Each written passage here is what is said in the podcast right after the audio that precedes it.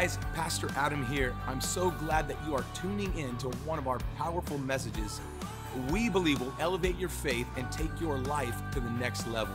At Elevate, we believe that the Word of God is our blueprint and we build our lives on the truths found in God's Word. We know that this message will help you grow in your walk with God and develop your faith so that you can become all that God has for you. I'm praying that God blesses you and enriches your soul as we listen to this amazing word from God. God bless you.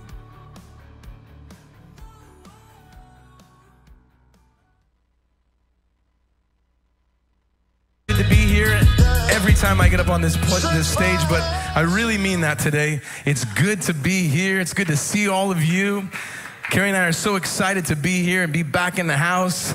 We love you guys, missed you guys so so very much, more than usual, uh, I will say. Um, I want to just before we, I want to jump into the message today because it's going to take me a little. I feel like today's message is really important and take me some, take me a little bit to develop it and help kind of get it all out. So I want to, I want you to buckle your seatbelts. But before we do that, I'll give you a couple quick announcements. Okay.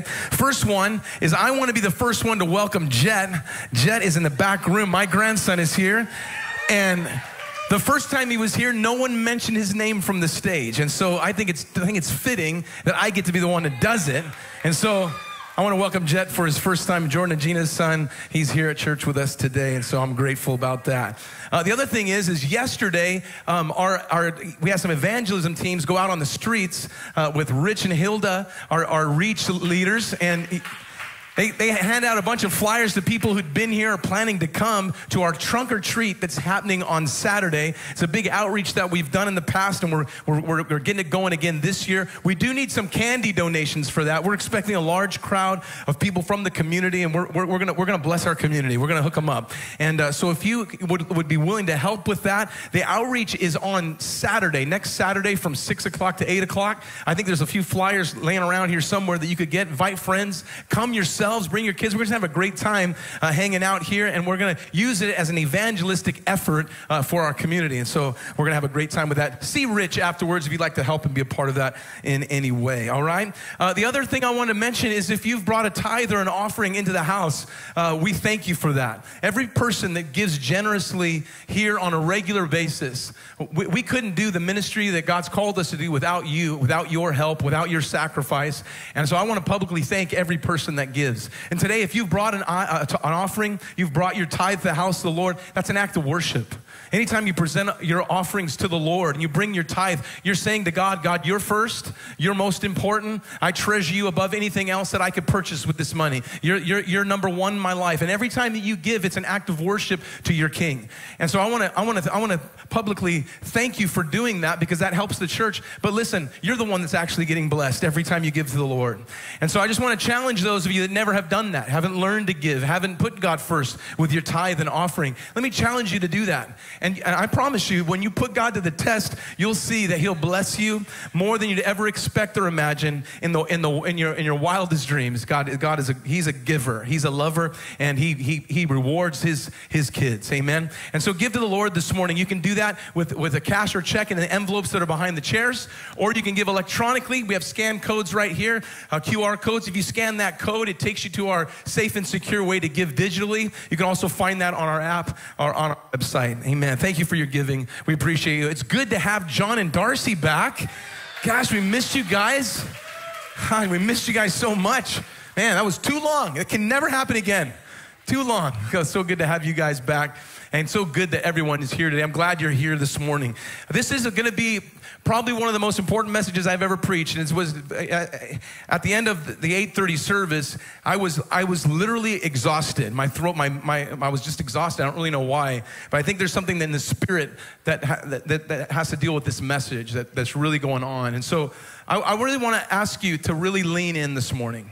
Because I'm going to give a, a, quite a bit of information, and if you don't, if you don't really grab it at the beginning, it, it's not going to come together for you at the end. So I'm just going to ask you to, to, to, to kind of lean in this morning. The title of this message is Israel's Promise.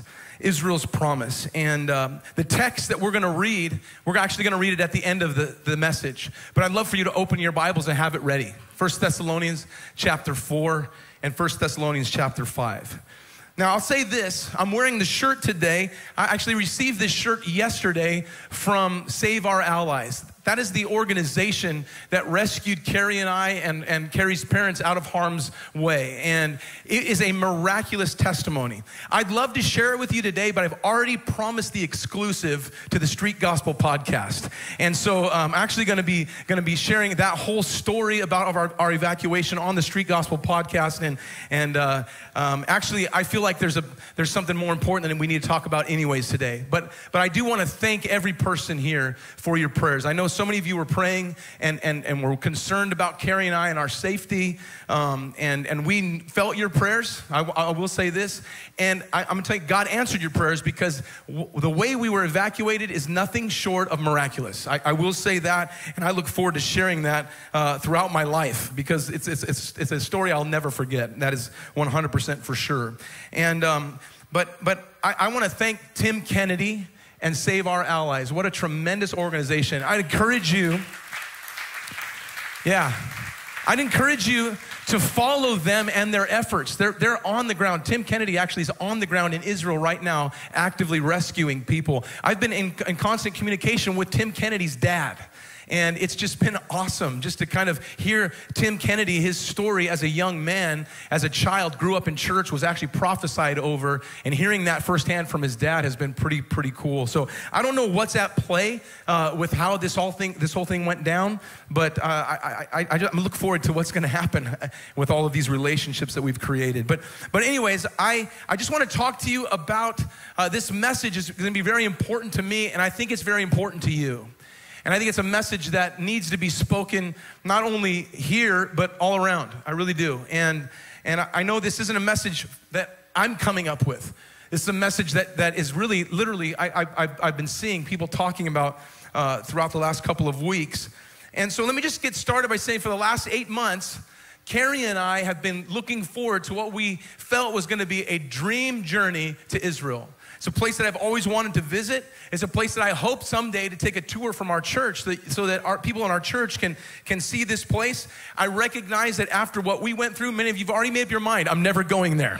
Uh, so I understand that. But, but we were very excited to go there. And, and, and here's the truth when you look on a map, it's hard to find Israel. Because in the scope of the world and how large the world is, this nation is so small. It's so tiny. You really have to, to know where to look to find Israel. It's just a little speck on a map. It's a, it's a nation the size of New Jersey. It's only 290 miles long and 85 miles wide. And, and uh, it's, it's so tiny on a map, but it's so large in significance for us. For those that love God, for those that believe in God's word, you know that the greatest moments in history took place in Israel. We celebrate the moments that took place in Israel because they've impacted our lives here today. And so I was so excited to go to this place. And I had already started to create a little bit of a bucket list of all the different sites that I wanted to visit. I wanted to go where Jesus was born. I wanted to visit that place. I, w- I was excited to go to the hometown uh, where Jesus was raised of Nazareth. I met a good friend there. His name's Simon. And uh, we hung out for a little bit, took a, took a, took a picture together. And uh, I-, I wanted to see the places where Jesus turned water into wine his very first miracle. I wanted to go where he opened blinded eyes, he raised the dead. We went to the place where Jesus fed the 5,000, and there was this beautiful mosaic, an ancient mosaic that, that attributed to that, to that miracle. I wanted to go to the mountain of the Beatitudes where Jesus gave his Sermon on the Mount and picture that event as it happened in real time. I, I wanted, to, I wanted to walk around the shores of Capernaum. It's just a beautiful, beautiful area that, that sits on the Gal- Sea of Galilee. And I, I, that's the boat that Carrie and I uh, went on all alone. And we, we just pictured Jesus with his disciples and pictured Jesus telling Peter to throw his net on the other side of the boat and pictured Jesus calming the storm and pictured him even walking on water. It was one on my bucket list to paddleboard um, uh, right there. And I did. And then Drew created that picture. So, amen. I wanted to go to the other side of the lake because many of you recognize that Jesus took a trip to the other side of the lake to go to the area of the Gadarenes where there was a demoniac that was living in the graveyard. And we were able to visit that area. And the graveyards there were caves, and this mountain was full of caves. And picturing Jesus flee, uh, free that demoniac and cast those, those demons into pigs and watch them kind of go off the side of the cliff. I wanted to see that for my, for my own. I wanted to visit the, the gates of hell in, in Caesarea Philippi. And this is where Jesus would have asked his disciple, who do, you, who do you say that I am? And Peter would answer, I say you're the Messiah, the Son of the living God. And Jesus said, And on that profession, I'm gonna build my church, and the gates of hell will not be able to stand against it. It was such an amazing revelation because the gates of hell is actually a physical place. That's a picture of it. And what was there and what we saw were ruins of ancient Greek temples.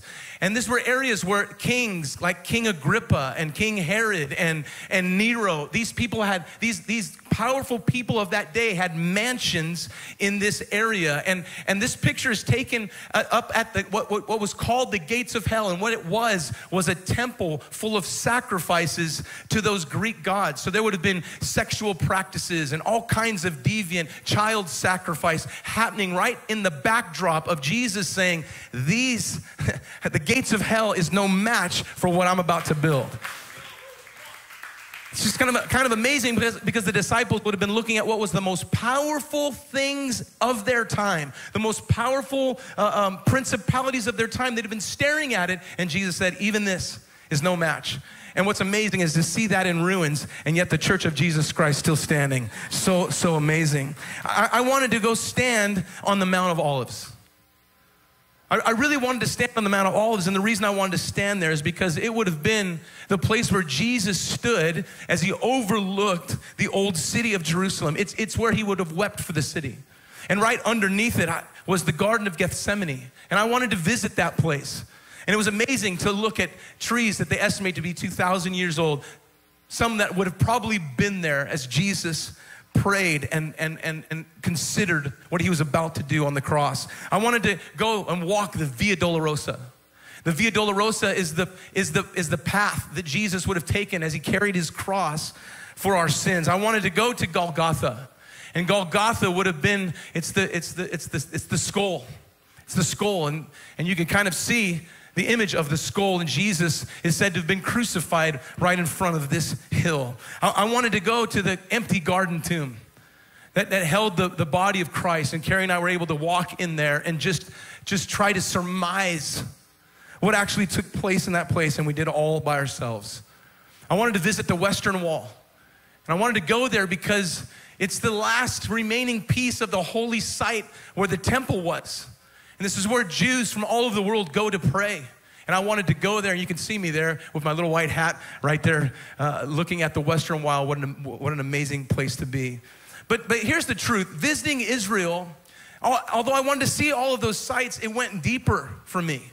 Because the Bible doesn't start with Jesus, the Bible starts in the Old Testament.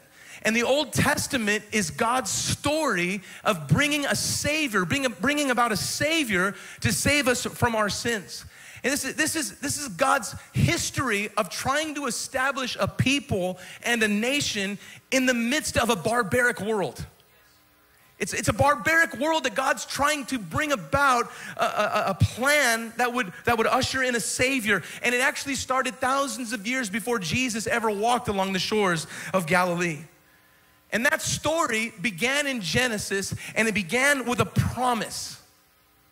It was a promise of land, it was a promise of people, and it was a promise of a Lord. And so in Genesis chapter 12, is where the story begins, is where God appears to Abram. Now, Abram is just a regular man. He's grown up in a pagan family. He doesn't know God. And so God introduces himself to Abram. And this God that Abram has just met tells him, I want you to leave your family. I want you to leave your homeland. I want you to leave everything that you know. And I'm gonna show you a place. I'm gonna take you to a land. And so Abram, by faith, takes this journey that he's being invited into by God, a huge step of faith, and God led him to Israel. Israel is where he led him to. And in Genesis 15, God appears to him again. And because he obeyed in faith, God unloads to him this amazing promise. He actually makes a covenant promise with Abram. And you would remember some of that promise where, where he told him to look up at the stars of the sky and, and he talked about a promised blessing. And he po- promised to Abraham a piece of land that would be his and his descendants. And through Abram, in that land would come a group of descendants, and they would be a promised people. And in that promised land, and through those promised people, God would bring about a Savior and a Lord. And since that moment, since the moment that God issued that promise to Abram, that covenant promise has been under attack. And the attack has been for the land, the people, and the Lord.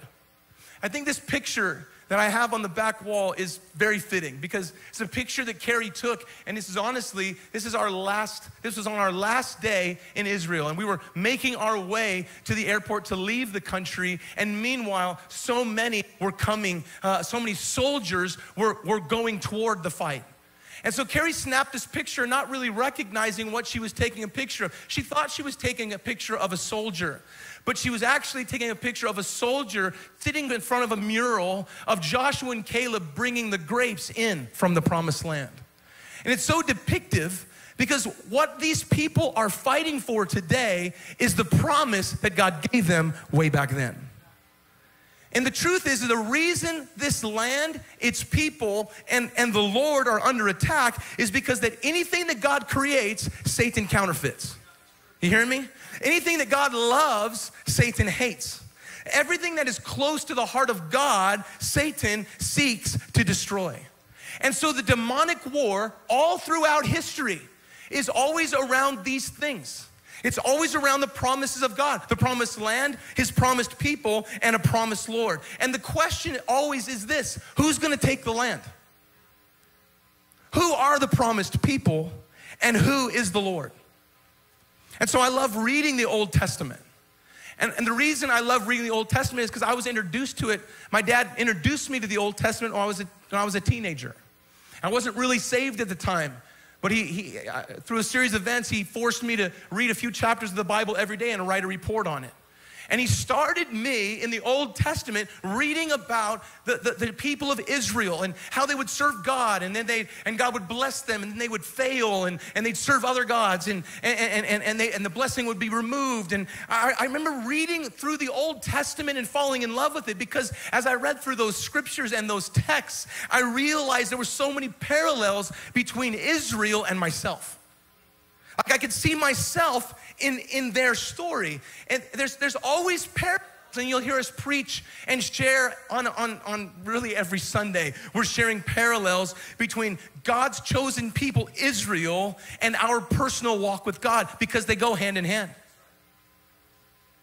Just like God's promise to Abram has been contested for 4,000 years. Just like God's promise to Abram has been fought for for all of this time, our promises from God also will be contested. Are you here 10 o'clock? They're gonna be contested, and we're gonna have to fight for the promises of God in our own lives. And so I was so excited to go to Mount Zion. I was so looking forward to going to the Mount of the Lord. I think I have a picture of it. It's a picture of the old city of Jerusalem. I was so excited. It's the next one. I was so excited to go to this spot. And you'll see where that, that, that, that big dome is what people think about when they think about Jerusalem. But I was, I was so excited to go there. Actually, let me, let me, let me go back. I'm sorry, I, I, I got ahead of myself. The promises of God have to be contested and fought for, for our own lives. And, and so it was fitting for me that while in Jerusalem, this is what we were seeing. It was fitting for me that the entire time that we were in this city, this, this city was abandoned. It was under the threat of attack. We were hearing air raid sirens. There was smoke going off in the distance. There were bombs being detonated. Flights were being canceled. There was fear, palpable fear, and anxiety and mourning, and it all surrounds this spot. Hit that next picture for me. And this spot I was so looking forward to going to. This ex- exact spot, because this is the mountain of the Lord. This is the city on a hill. This is Jerusalem. This is Mount Zion. It's such a critical place. And I want to tell you why because this place right here, underneath that gold dome, is the exact spot where we believe that Abram sacrificed his son Isaac. And then God stopped him and he named the place the Lord will provide. This is the exact place that the Bible says that King David took the stronghold. It's the place where he danced with all of his might before the Lord as they ushered in the Ark of the Covenant and brought the presence of the Lord into this very place. Right where that dome is, is where Solomon would erect the temple of God. It's where the Holy of Holies is. It's where the presence of God would have dwelt. It's also the place that Babylonians would come and they would invade and destroy the temple and destroy the city. But 70 years later, Nehemiah would come and begin to build those walls that you're looking at right there. He'd begin to build those walls again. It's where Ezra would re- return and begin to erect the second temple. And then 70 years after Jesus ascended into heaven, the Romans would come and they would destroy the city once again and they would scatter God's people from Jerusalem all across the known world. Israel would cease to exist as a nation at that moment. But miraculously, just like the Bible prophesies, that God's people would be scattered, but 2,000 years they would be regathered. And 2,000 years later, after World War II, after the Nazis and, and, and, and, and, and the Holocaust, once again, Israel would be returned to this exact spot and be granted this land and to be a nation again. And that happened on May 14th, 1948. So throughout history, this, what you're looking at, this place has been contested, so contested. And so I want to try to explain biblically why in Genesis 16. The Bible talks about Abram and Sarah. And he's promised them a son, he's promised them a child, but they're struggling to believe for that promise. They're struggling to believe that God's gonna provide a son that will create a lineage of people that would usher in the Savior of the Lord. They're struggling to believe that their seed would spread throughout the whole world and the entire world, world would be blessed because of their son, because they're, they're, Sarah's barren and they're beyond the age of being able to have a child. And so, as they wait many, many years for this to happen, Sarah finally devises up a plan. And she said, It's not gonna happen the way we think. Abram, the best thing for you to do is to take a slave as your, your second wife and create your lineage through her. And so she invites an Egyptian slave woman named Hagar into the home. And through the relationship that Abram has with Hagar, they birth a son by the name of Ishmael. God prophesies about this son and says in Genesis 16 that this son of yours is going to be a wild man, untamed like a wild donkey. He will raise his fist against everyone, and everyone will be against him. Yes, he will live in open hostility against all of his relatives. Later, we know that God would fulfill his promise to Abram and Sarah, and they also would have a son. And this son, his name is Isaac. And so now what you have is you have Abram, who has now two wives and two sons, and only one covenant. Are you with me today? And so thus began a conflict in Abram's home. And the conflict is this who gets the land? Whose descendants are going to be the promised people, and from which side of the family is going to come the Lord. And this is leading with great conflict inside the home. Why? Because the covenant promise that God gave to Abram, it flows through Isaac and not Ishmael. In Genesis 22, God instructs Abram to take his only son Isaac and make him as a sacrifice before the Lord. And so God's asking Abram to take the son of the promise, the son that was born as a miracle to his wife, his firstborn son. It's all foreshadowing the coming Savior. But by this time, Isaac's a young adult. And so Abram's very old. And so Isaac, this wonderful demonstrative, demonstrative picture of Jesus, begins to carry wood up this mountain on his back up this hill to a rock that would become an altar where he would willingly lay down his life. It's this exact spot that we're talking about. We know that God would, would stop Abram from, from, from fulfilling that, that, that, that, that big ask. But we know that later Solomon, at that very location, this same location, would build the, the, the very first temple. We know that Jesus would also carry wood on his back. We know that he would willingly lay down his life and put to death in this very area, right here at this spot.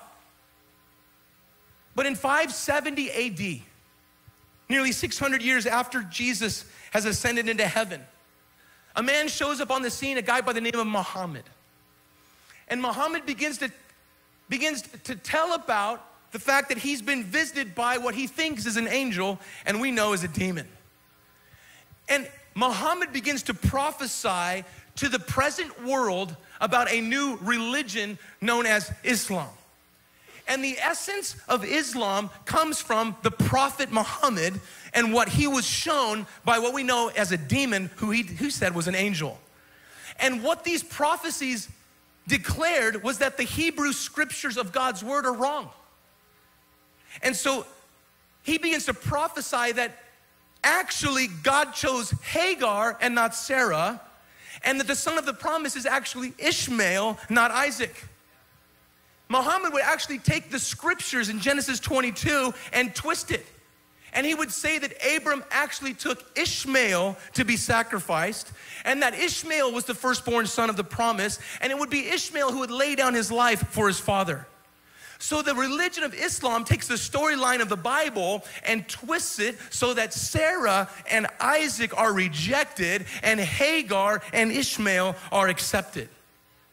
And so that God's covenant to Abram belongs to the descendants of Ishmael rather than the descendants of Isaac. And that the coming Lord is coming from the descendants of Ishmael rather than the Jews or the Israeli people.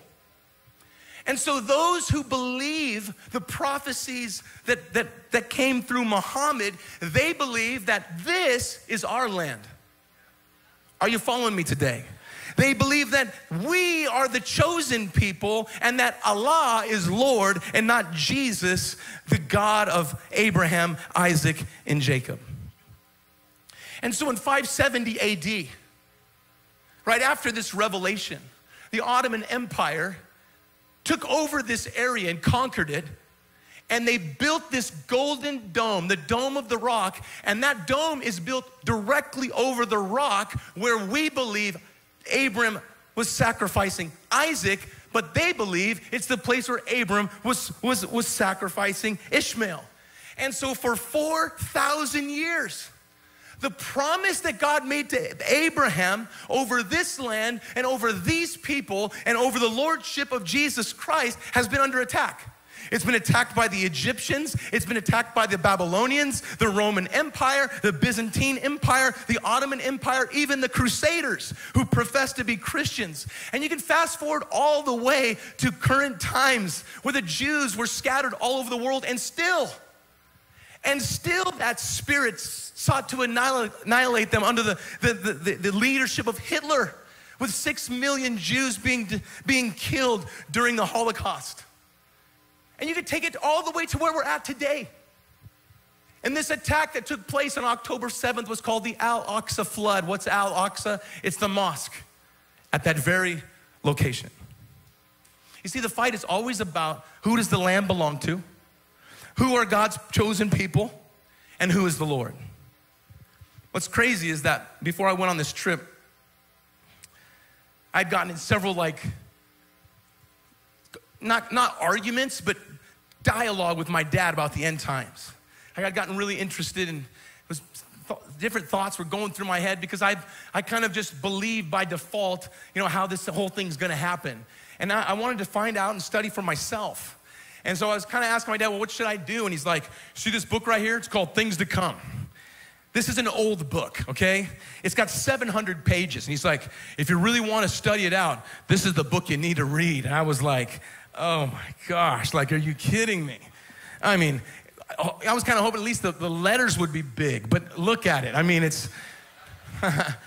so I kind of made up my mind that once I got back, that I would take him up on that and begin to kind of look into the end times and, and what we believe on eschatology, but not knowing that this trip would introduce me to a life lesson on end times prophecy.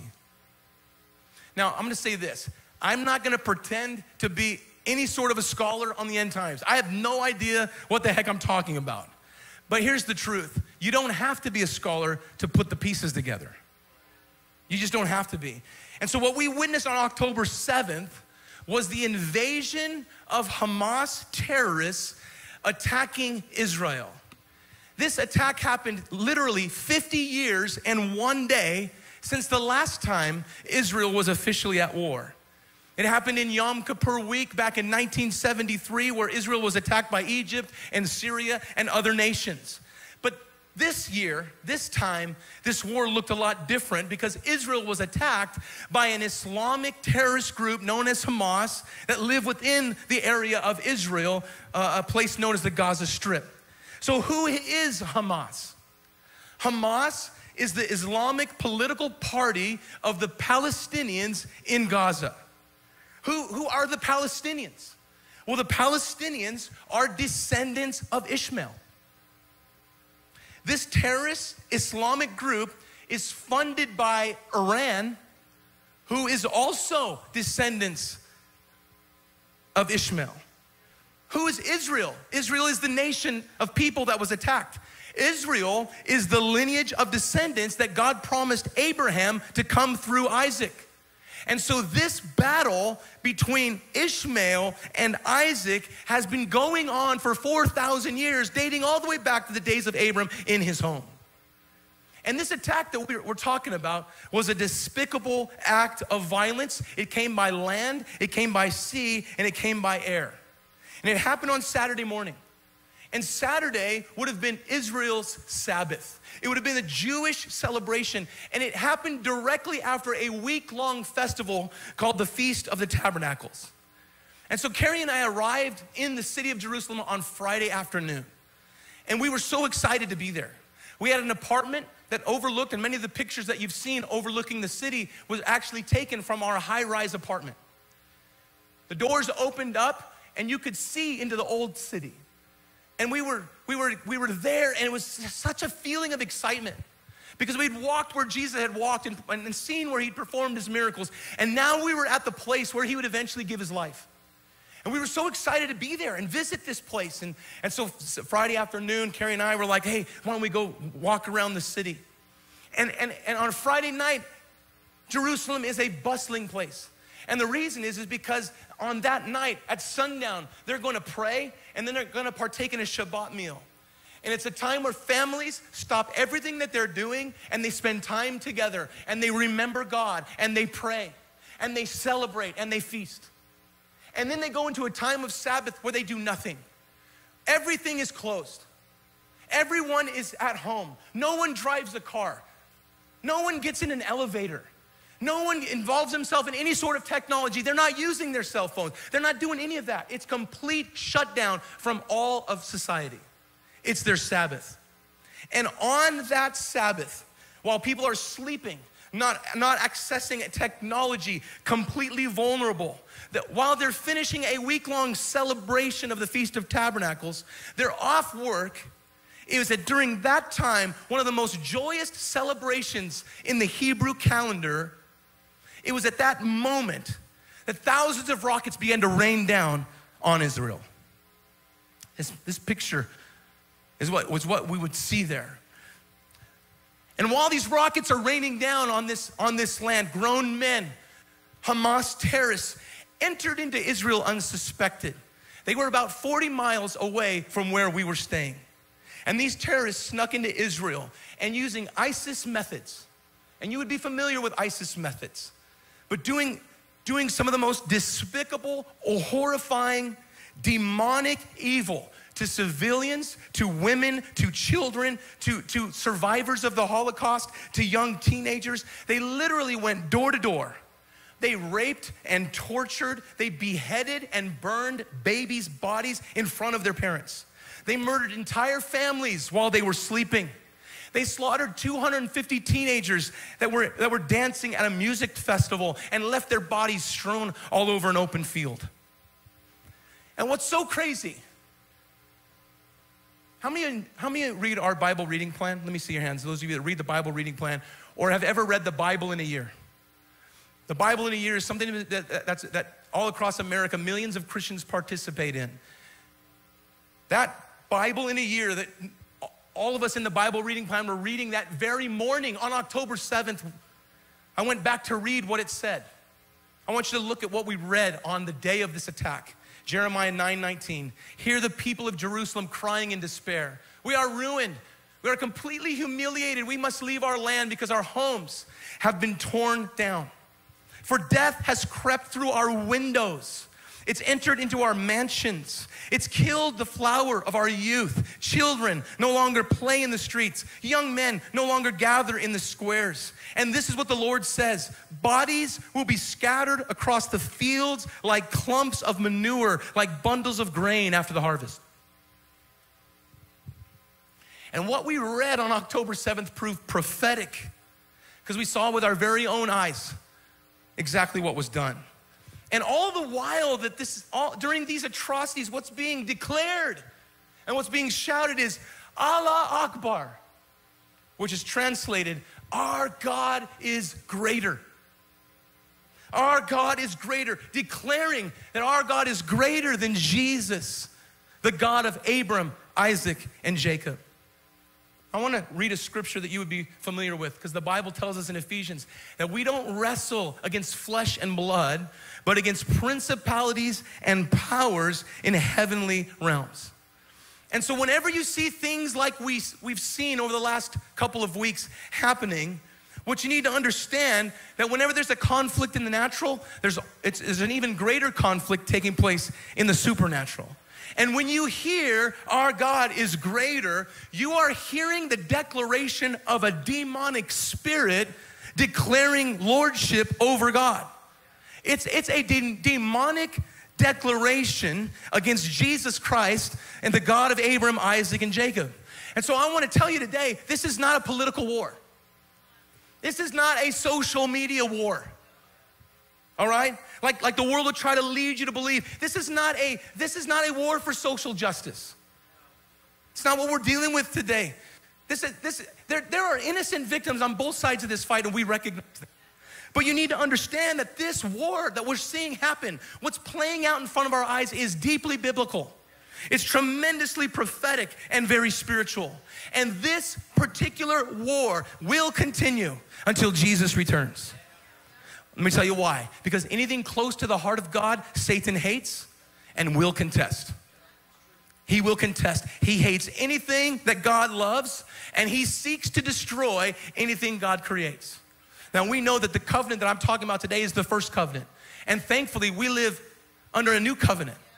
And today we are free because of the new covenant of Christ and the salvation that he brings. Amen. Aren't you grateful for that? But how many recognize that that covenant is also under attack? And that's why Satan comes against your family. That's why he attacks your freedom and your marriage and your children. And that's why he's always after God's people. It's the same thing.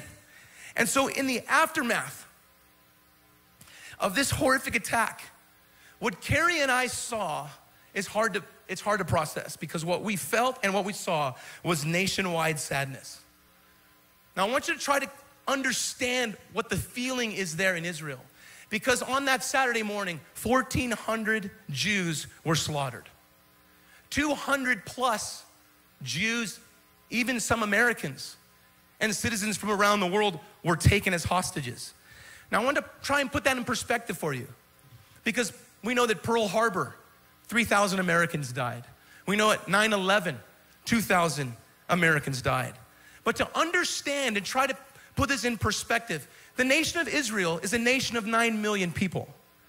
The United States is a nation of 320 million. And so to try to try to put this in perspective, what took place on Saturday, October 7th would be would be like America losing 40,000 people in the attack on 9/11, plus hostages, men, women and children being taken and held. And so as Carrie and I are walking around Jerusalem, And as we're, we're trying to visit some of the most sought after locations in the world, we're going to places that people from all over the world travel to visit.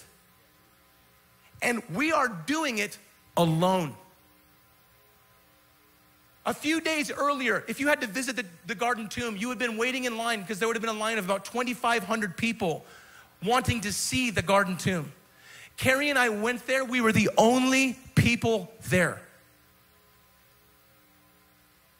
No one was outside, nothing was open. The nation was in traumatized mourning. What's so interesting, and Carrie shared this with me, as, is we were inundated with all of this news. Carrie had come across something, and it, was, it, it dealt with Hamas. Say Hamas. And as she began to share with me, I, I, began to realize, oh my God, this is so deeply prophetic. It's so, it's such an amazing revelation. I wanted to share it with you today. Hamas, and what you'll hear about Hamas is they, it's a political, um, it's a Palestinian acronym for the Islamic resistance movement. It's also an Arabic word that means zeal. And so when you hear about Hamas, that's typically what you'll hear. So all the headlines that we're con- constantly hearing is about Hamas, Hamas, Hamas. But what I also learned this week is that Hamas is also a Hebrew word. It's actually a word that we can find in scripture, and it first appears in Genesis during the times of Noah. And the Bible says in Genesis 6:11 that the earth was so corrupt before God and the earth was filled with violence. That word violence in the original Hebrew language is Hamas. Hamas is the Hebrew word for violent evil. The word filled could be replaced with possessed. So, actually, when we read about the times of Noah, the Bible is actually saying that the earth was possessed with Hamas. Let me tell you what Hamas is Hamas is not a group of people, it's a demonic spirit. It's a spirit of violence and evil, and in the times of Noah, the earth was filled with it. It's a demonic principality of violence that is antichrist. It's at work in our world. It's at work not only right now in the Middle East, it's also at work here in our nation. And it's intentionally motivated to attack and destroy the covenant of God. Take the land, destroy the people, and redefine who the Lord is. It's been at work since the days of Noah. And what did God do with everyone that was filled with the spirit of Hamas? He flooded the earth and destroyed them. And that, that, that demonic spirit that possessed all of the people in Noah's day and caused them to be destroyed, they were at war. That Hamas spirit was at war, not, not with people, it was at war with a different spirit called the Holy Spirit. And so, not only were they filled with Hamas in the days of Noah, but as you study God's word, you're gonna see that scripture refers to so many different groups of people that had Hamas the Chaldeans and the Babylonians in Jeremiah 31 5, the Shechemites in Judges 9 34, and the Egyptians in Joel 3 19. All are being described as being filled with Hamas as they attack the people of God. The point is, is that people come and go. Generations come and go. But listen, the principalities remain the same. Are you hearing me today? The spirit of Hamas is always working through nations, it's always working through governments, it's always working through people to possess the land, to destroy God's people, and redefine who the Lord is. Hamas is a demonic and powerful warrior spirit. And so when you see Hamas being celebrated, when you see it being celebrated globally, understand what's going on. It's worship to a demonic spirit. It's spiritual warfare that we are engaged in. It's a principality, it is a power, and it's operating in high places. It's also interesting that the first time we see Hamas was in the days of Noah. But in Luke 24, Jesus said, As it was in the days of Noah, so shall also the coming of the Son of Man be. So, what's really going on? What, what are we really looking at here? See, for the first time in 50 years, The nation of Israel is at war. And it places us in a very horrible situation. I recognize that. It's deeply troubling for Christian people. It's, it's troubling for anyone who has the heart of God because right now air, uh, airstrikes are coming and raining down on the Gaza Strip. Airstrikes are landing on civilian buildings and targets. There's 2 million people in the Gaza Strip. It's one of the most densely populated areas on the planet Earth. And right now, they have no, no access to food. They have no access to water. They don't have access to medical supplies. The internet's been shut off. And the Israeli army is preparing to take a ground attack in there. The only thing Israel's waiting for right now is for innocent civilians to leave. They've dropped pamphlets all over the Gaza Strip telling people, We're coming in, we're going to destroy Hamas, and you need to leave. The problem is, is that Egypt won't open its borders to them. And they have nowhere to go. Not to mention, Hamas won't let them go. Let me tell you why. Because Hamas doesn't care about those people. It's a religion of death. And guess what? It's going to get very bloody. Let's just be honest. We don't have the stomach for it. We, we, we, we don't have the stomach for it. We don't like to see it, and I understand that as people of God, this is very difficult. But, but I'm telling you right now, this situation isn't going away, and it's not going to be resolved quickly. And what we do know is that the Palestinian people are people that God knows and that God loves. We know that God loves people on both sides of this conflict, but the truth is they both need Jesus.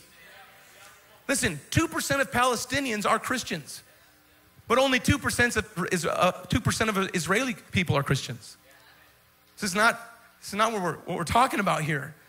But until Jesus is the Lord of them both, there cannot be reconciliation and there won't be peace. The only answer is for everyone to bow their knee to Jesus. So this is a lose-lose situation.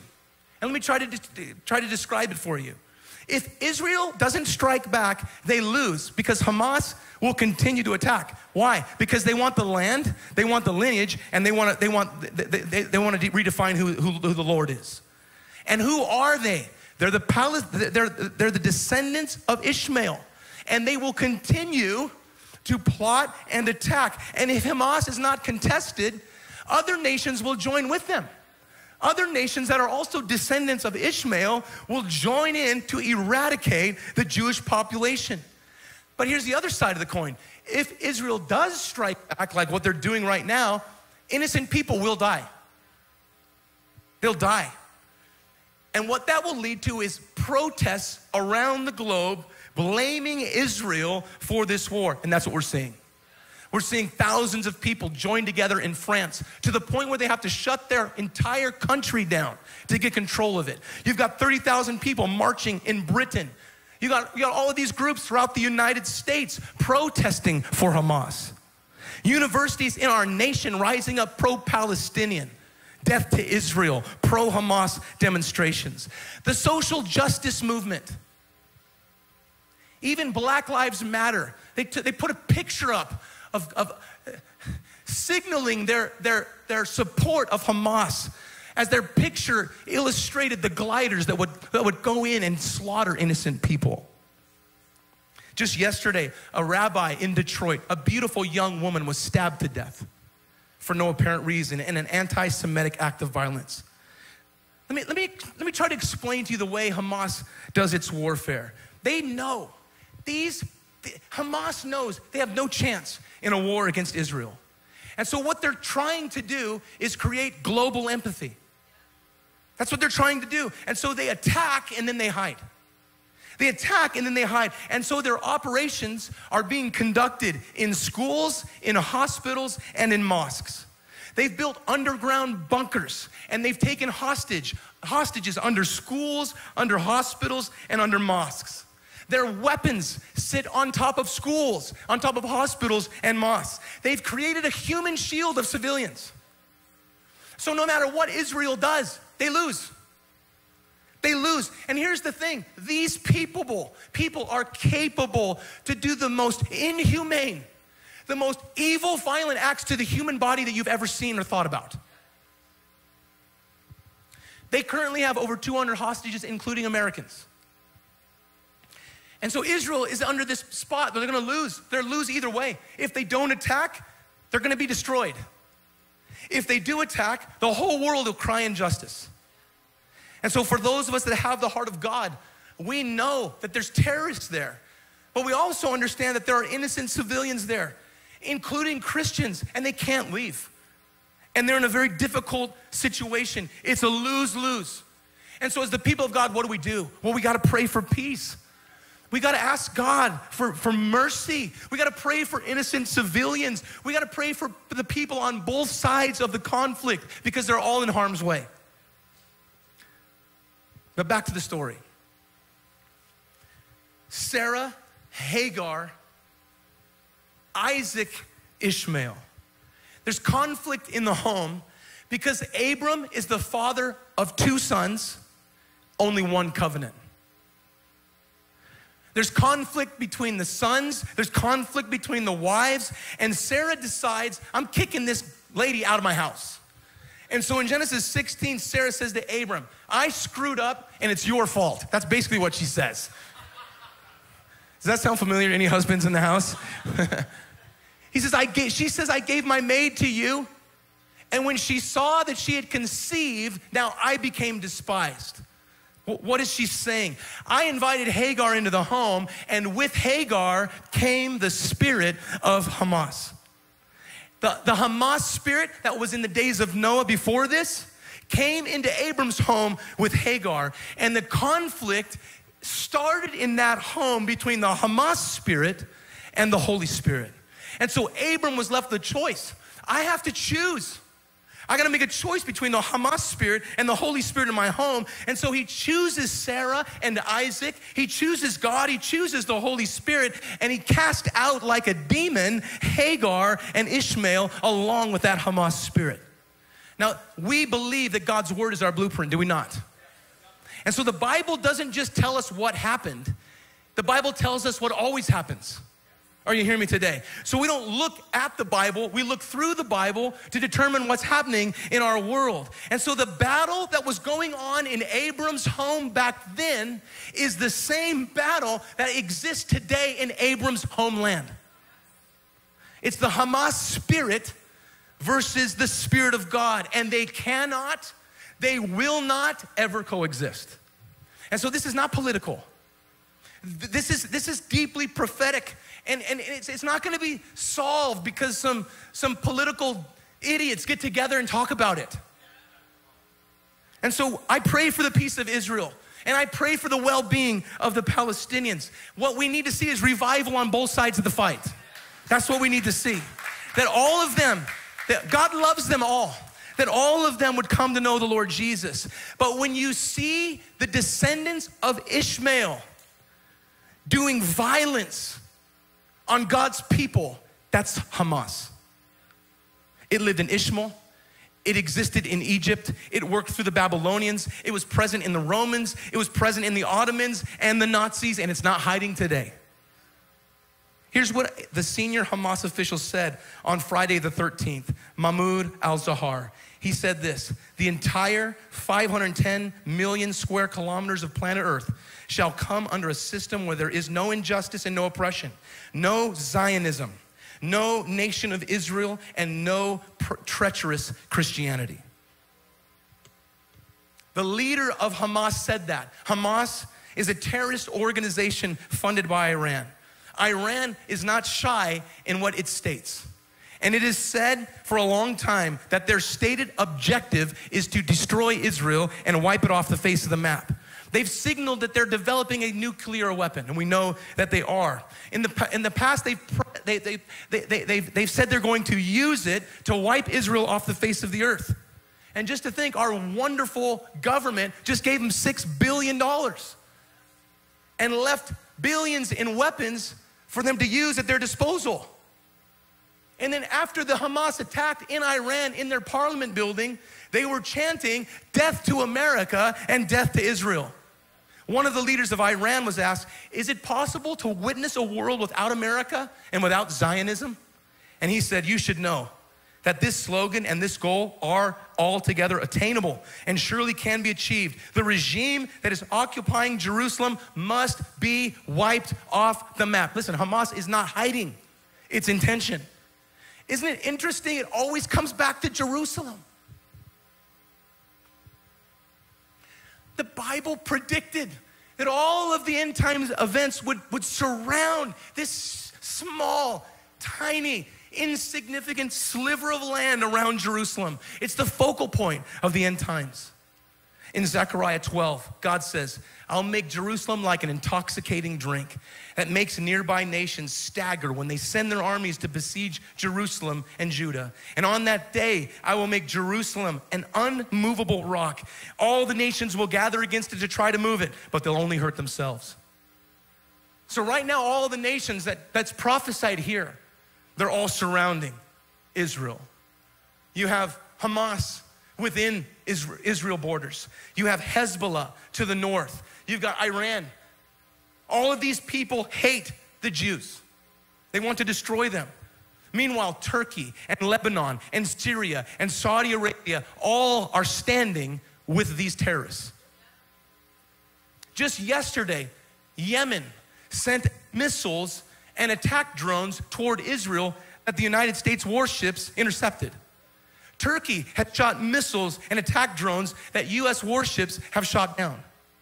Nations around the globe, are you guys paying attention to this? Nations around the globe are celebrating this attack on Israel, even at American universities, those God-forsaken college campuses that, that trying to indoctrinate our children are chanting for Hamas and along with them, their social justice movements and major news media outlets, even American politicians like AOC and Rashida Tlaib and Il- Ilhan Omar, these, these vile, wicked, you know what I'm talking about today. And here's the truth. The problem is, is that so many people don't read their Bible.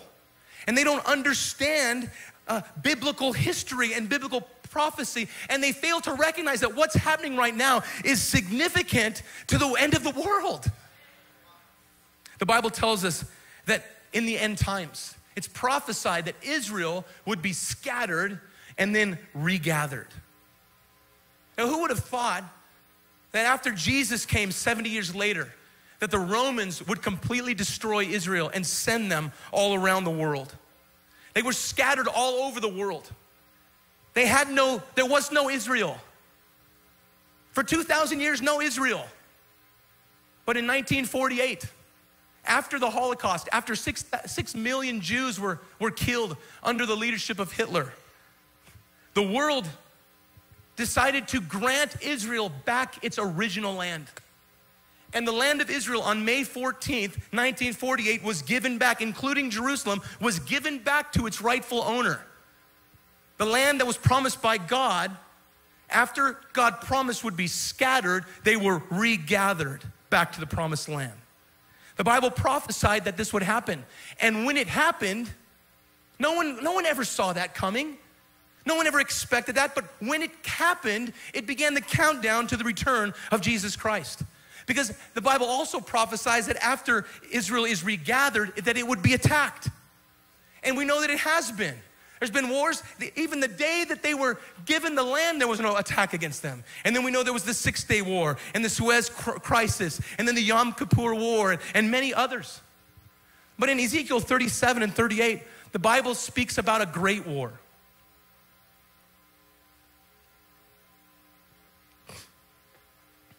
A great war.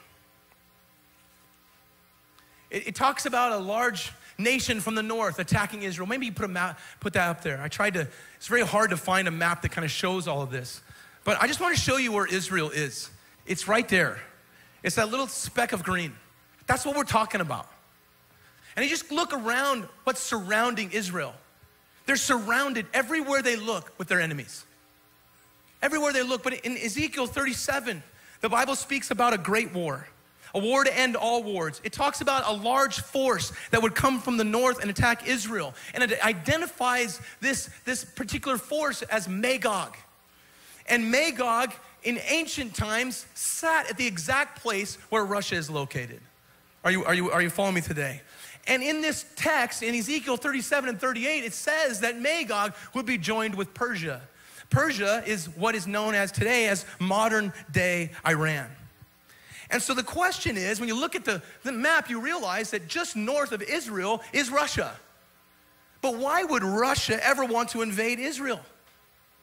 Well, the Bible says in Ezekiel 38 that Magog or Russia would be joined together with Persia or Iran. And, and so here's the Bible predicting these things. Now, I'm not sure how this is all gonna play out, but not once in 2,500 years has Russia ever been connected to Iran until just recently because Russia needs a little help in their, in their war with Ukraine, and they just signed billion dollar deals to sell missiles to Iran, and in return, Iran would provide them with rec, uh, weaponized drones for them to use in the Ukraine war. And so now, for the first time ever, there's a, an alliance that's been formed with Iran and Russia, just like the Bible talks about in Ezekiel 37. So, what if we know Iran has funded this whole thing of Hezbollah and Hamas. What if Israel says, you know what? Just like we attacked Afghanistan after 9 11, what if Israel says, you know what? I'm gonna, we're gonna attack Iran? Well, then all of a sudden, just like in Ezekiel 37, where the Bible says that Magog will, will have a hook in its jaw, pulling them into battle. What if, if, I, if, if Israel was to attack Iran? Even if Russia doesn't want to be a part of it, they're connected to it because they've created an alliance with the enemies of Israel. Is that what's gonna happen? I have no idea. I have no idea. Do we, do we know this is how it's gonna play out? I'm probably totally wrong. But here's the truth if you see Russia getting involved, it's on. It's about to pop off. That's just the truth. And we could be looking at, and I'm not saying this is what it is, but we could be looking at the war to end all wars. It's all gathered around this little tiny spot. Why? Because it's always been about the promised land, the promised people, and who is God. What should we be doing? Because of all this, what, what is our responsibility? Well, Jesus said that when these things begin to happen, He says, I want you to look up. Look up, lift your heads because your redemption is drawing near. And so we don't know how this is gonna play out, but we do know that there's a promise that was given to Israel. And that's what I wanna talk to you about right now. We're gonna close.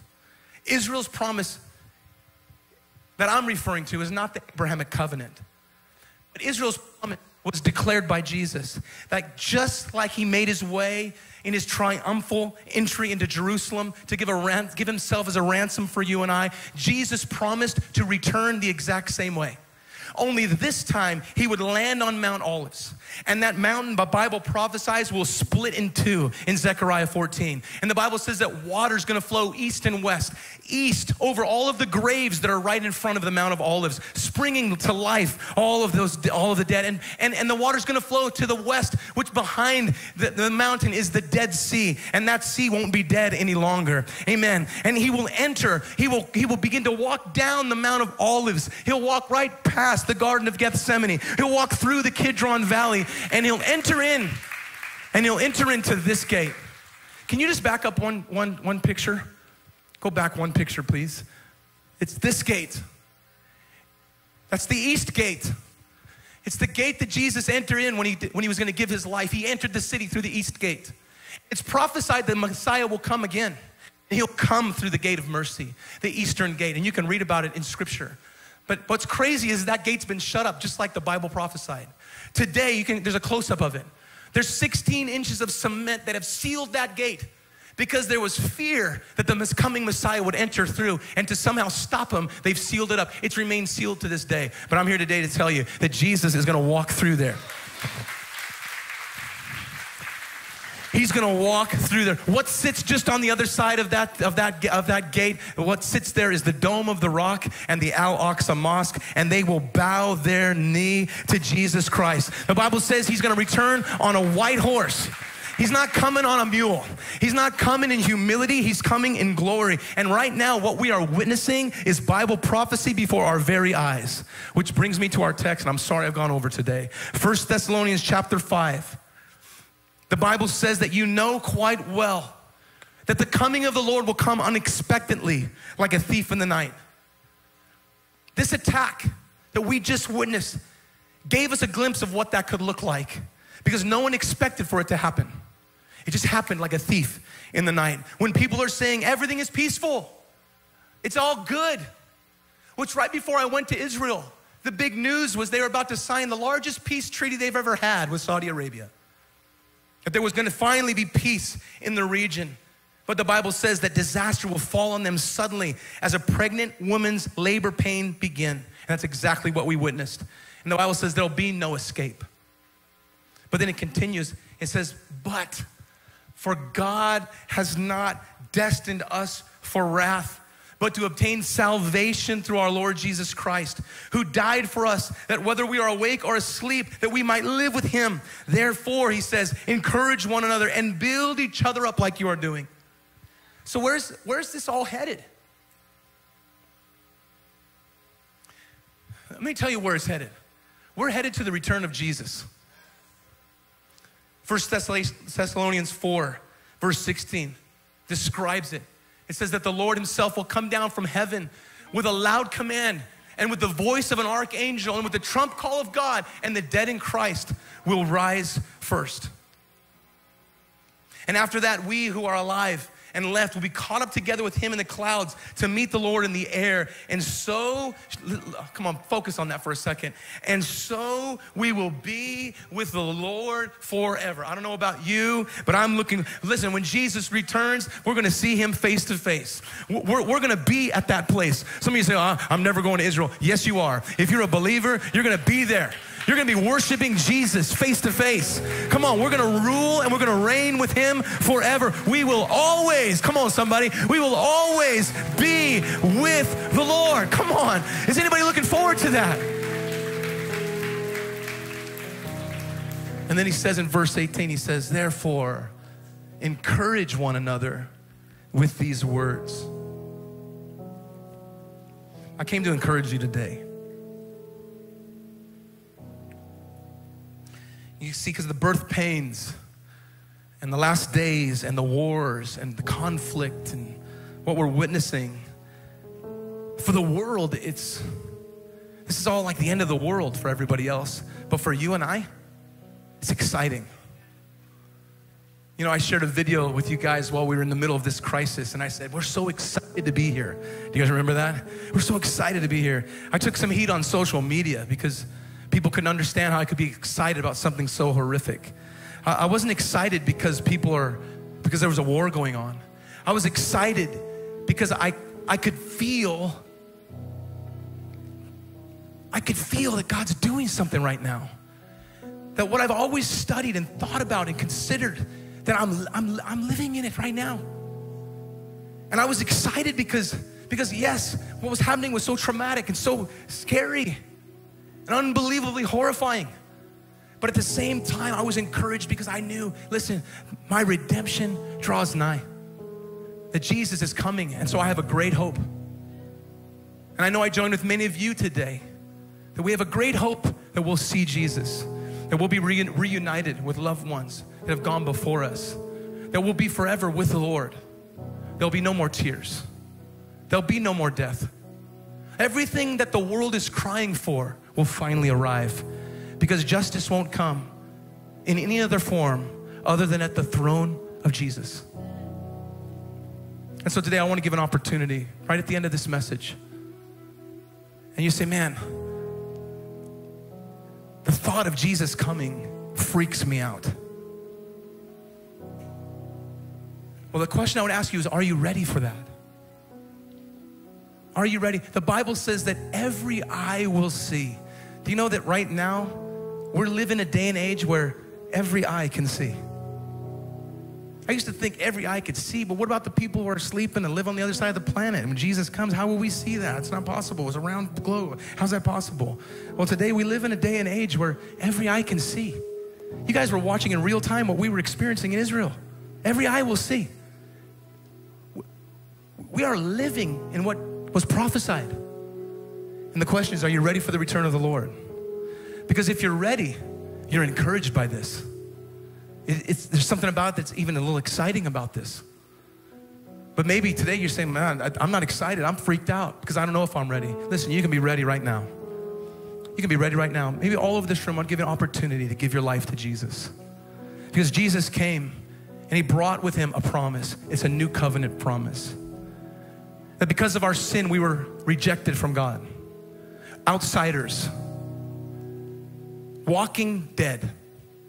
But because of Jesus and his sacrifice, because of what he did on the cross, because he was placed in that tomb and rose again three days later, because of that, we, uh, we enter into a new covenant where our sins can be washed away and we inherit the righteousness of Christ.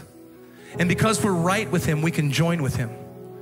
And maybe you're in this room and you say, you know what, I want to I want to make sure that I'm ready for his return. I want to give my life to Jesus. Listen, all you have to do is pray a simple prayer and believe in your heart confess with your mouth and believe in your heart that Jesus died and rose again, the Bible says you'll be saved. Saved from what? Saved from wrath. You'll escape, you'll escape that judgment. Anyone in here today, you say, I want to give my life to Jesus. I want to be ready for his return. If that's you, all over this room, would you just lift your hand? Anyone at all? I'd love to pray with you today. I'd love to pray with you today. Anyone at all, all over this place. Anyone side to side, front to back. Anyone at all. Anyone at all. You want to you want to give your life to God. You say, maybe you're sitting here today, you say, I'm not ready for his return. Well, you can be. Is there anyone here today? You say, I want to give my life to Jesus. Lift your hand. Lift your hand. I'd love to pray with you. I'd love to pray with you. Amen. I want to challenge our church because we're ready for his return, but there's an entire world that's not. And we have an obligation and a job to do, don't we? To tell our family, to tell our friends, with urgency that Jesus is coming back. How many would just stand today and say, you know what? I want to do that. I'm going to do that. Lord, we thank you today. Come on, will we pray together today? Lord, we pray. Lord, we pray for the people that you love. Or the people all over this planet that you love. Lord, every nation, every nationality, every person, every every Jewish person, every Gentile, Lord, every every person on the face of this earth you love, you gave yourself for. Lord, you don't you're not willing that any would perish, but that all would come to repentance, Lord. I pray right now in Jesus' name for the people of this planet that don't know you.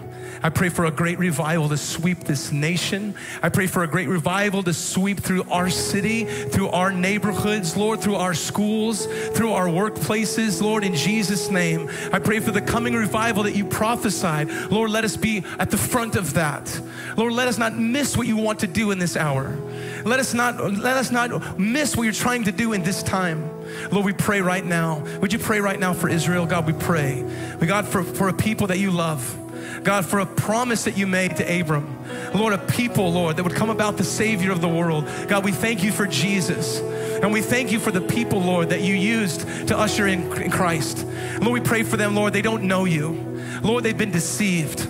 Lord, but we know that it's prophesied, Lord, that there'll be a great revival amongst the Jewish people, Lord. Let it begin now in Jesus' name. Lord, let them call out to you. Let them recognize you, Jesus, as the Savior. Lord, let them recognize you as, as the Messiah, Lord, the coming King. Lord, in Jesus' name, I pray that there be repentance, Lord, God, throughout the land of Israel, in Jesus' name.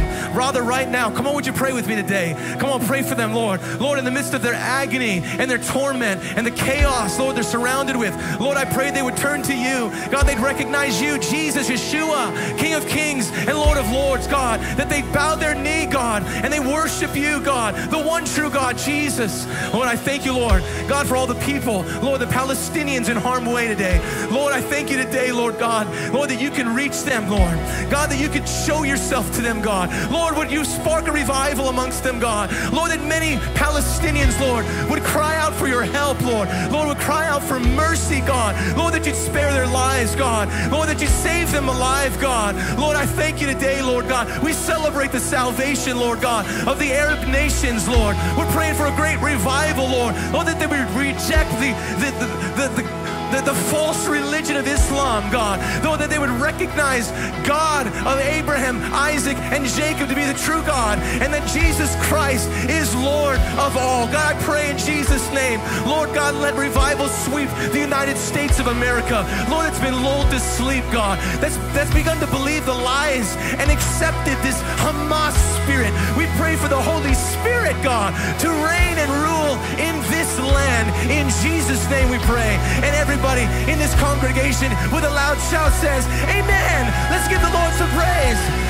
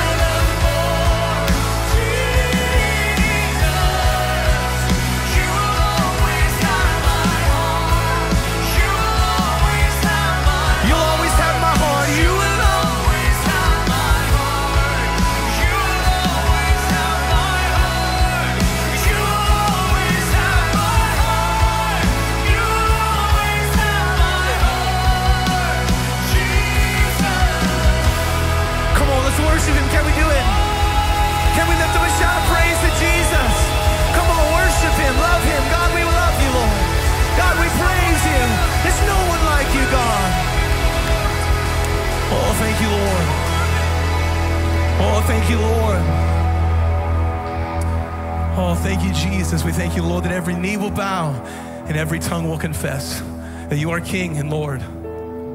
God, we thank you, Lord, that our hearts already recognize this fact. Thank you, Lord. I pray that the world would know. God, I pray you use us. Open our eyes, God, to the urgency of the hour. Help us understand that your redemption, our redemption draws nigh, that your return is near. God, help us to understand and live our lives accordingly.